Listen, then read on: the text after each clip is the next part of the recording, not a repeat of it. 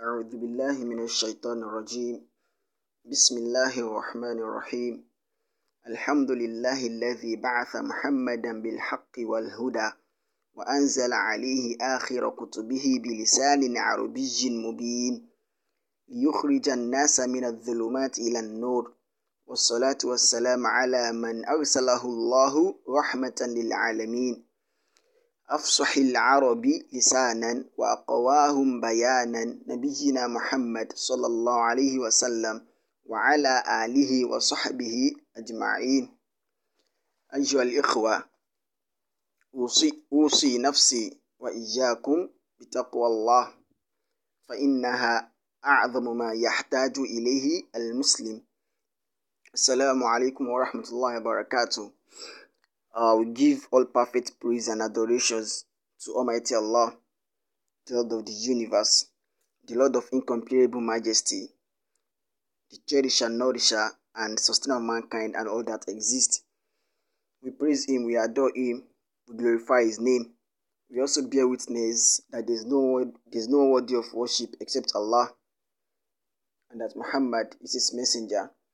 May the peace and blessings of Allah continue to be on Him his households, his companions, his wives, and everyone who follows his path to the day of reckoning. I mean, uh, I admonish myself and you all with the fear of Allah, taqwa Allah. I admonish myself and you all with taqwa, fear of Allah.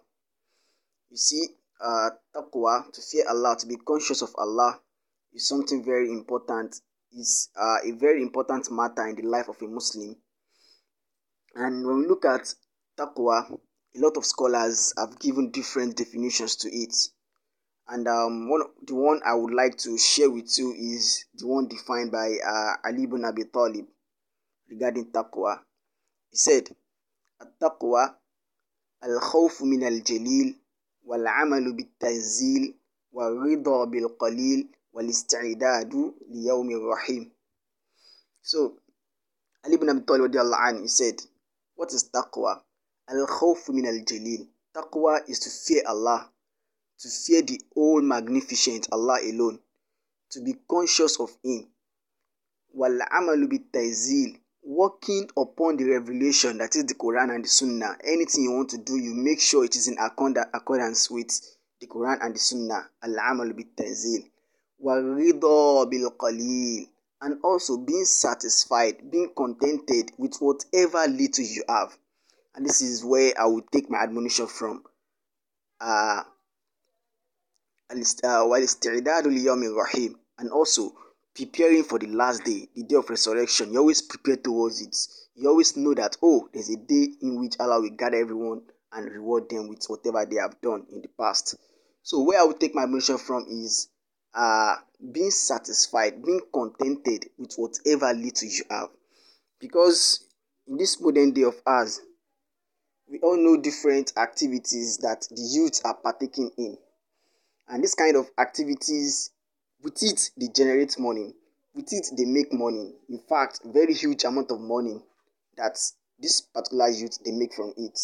So this kind of um, thing that is some youth making money from a particular from a particular source. The source in quotes is actually uh, an haram source. It's an illegal source which islam doesn't permit us to go into. So let us note that which i will explain later. So but we see the youth making money huge money from it. And the other youths that are conscious of allah that they have taqwa in them that don't if if they are not careful if they don't understand the taqwa which they are, they are having, if they don't understand that being contented with whatever little you have is part of that taqwa, then they might fall into what? Into getting oppressed or impressed by what? By those who are engaging in making huge money by taking different illegal sources. So that is why uh, a very important part of taqwa is that you are satisfied with whatever little you have you make sure you are contented with whatever Allah has given to you. You don't look at others. You don't let them impress you or even oppress you with whatever they have made. You know, um, there's this evil that is widespread among the youth nowadays. That is um, cybercrime, Yahoo, internet fraud. So it's widespread, so common these days that in every campus, in every institution, even secondary schools, you always find them there. In large number, not even small number, you find them in large number. I mean, this thing, it, it, has now become as if it is now legal. The way people are, are, are very much into it. You now think, is this thing now legal? Is it now legalized? Can we now do it the way they are, they are much into it?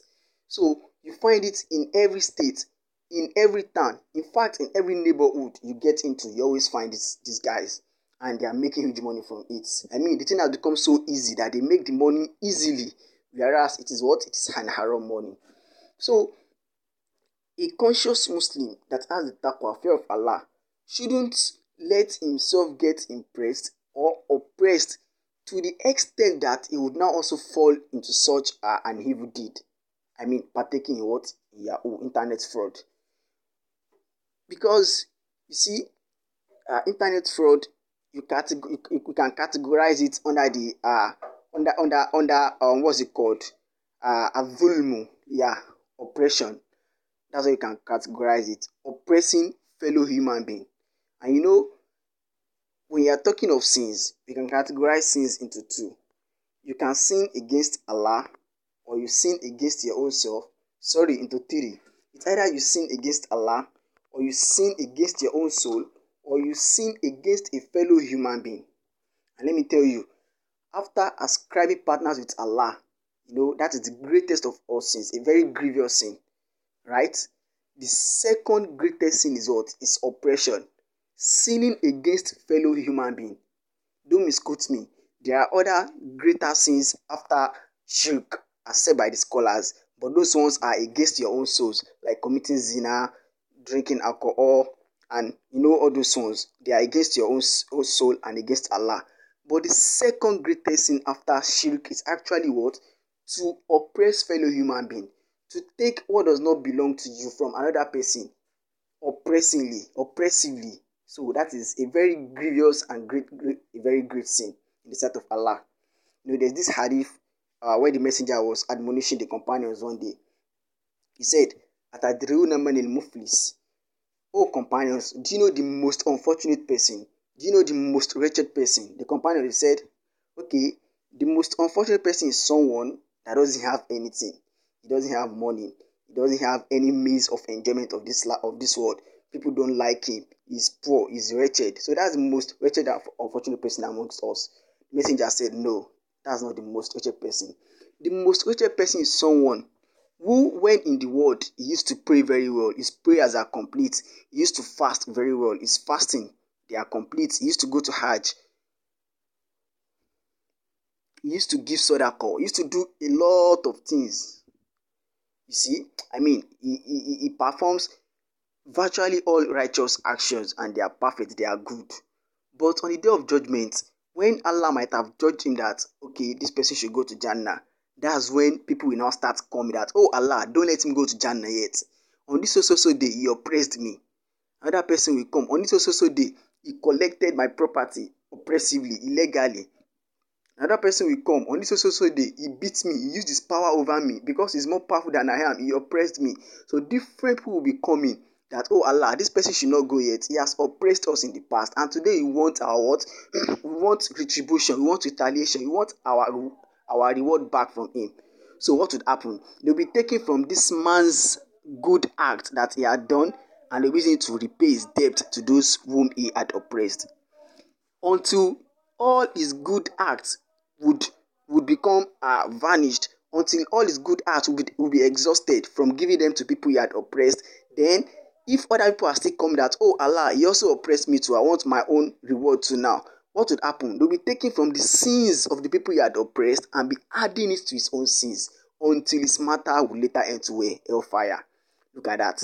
So He has oppressed people, He has taken people's property illegally, He has lied to people, He has used social engineering to get things from people illegally. So, and this is what cybercrime, Yahoo Yahoo is all about. So, a Muslim shouldn't be caught in such an act because you know if you should commit such an act, no matter the kind of good acts you might have done, no matter the number of salah and fasting you might have taken on the day of judgment, all of them will be used to repay those whom you have oppressed. Those whom you have taken their properties and wealth illegally, you, you, you? You, will use all your good actions to repay them. So a Muslim is not someone you find in such an act like Yahoo, but then the case is different today. So it is even Muslims you find as the, taking the higher percentage in this particular act. So you find Muslims more than even the non-Muslims. So why is this so? So this will let us realize that a lot of us we actually don't understand the concept of taqwa we don't un- understand what it means to be conscious of Allah, to fear Allah. It's not just to fear Allah alone, like when we hear His name, we'll be, we'll be shivering, oh Allah, oh Allah. So it entails several other things, and one of them is what Ali bin Abi Talib has mentioned. وَرِضَى بِالْقَلِيلِ Be satisfied with whatever little you have. Know that whatever is your own is what Allah has given to you. And more will still come if you actually are depend and rely on Allah that, oh Allah, I want this, please do it for me. And you are walking in the legal way, you are walking in the right way, you are not taking the path of destruction. Allah will surely give you more. So, Arida bil Qalil, being satisfied with whatever little we have. You shouldn't be looking at other people's hand. Oh, my friend is now is now is now is now driving Benz. Oh, my friend now has a house.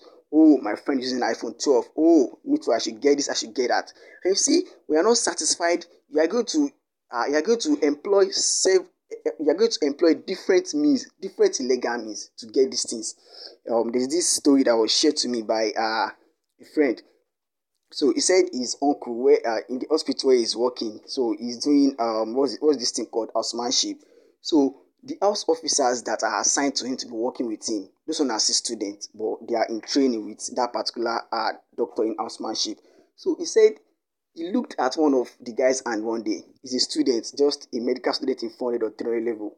So he said, Wow, you're using iPhone 12. Where did you see the money to buy this phone? He was like, ah, His father bought it for him. Wow, your father bought it for you, just ordinarily bought it for you. So he said, No, he had to tell his father that they needed it for some things in school. Like iPhone 12 is an instrument they need in school. So that is why his father bought it for him. Look at that. Because he was oppressed by his colleagues that are using it that he, he didn't know where they got their own source to actually get the phone, but he was oppressed. So he had to go and lie at home that they needed such a phone in school so that he also could be using it and feel among his colleague. So if you are not satisfied or contented with whatever Allah has given you, you are going to employ several other means to get what you are not supposed to get at that particular time, even if Allah will give you later. But because you, you are not satisfied at the moment, then you are going to employ a way which is illegal and which is not right in sight of Allah. So, al-ridha bil qalil, being satisfied with whatever little we have, is one of the aspects of at-taqwa which every one of us should imbibe with. We ask Allah to make us understand it more than, more than it has been said. Assalamu alaikum wa.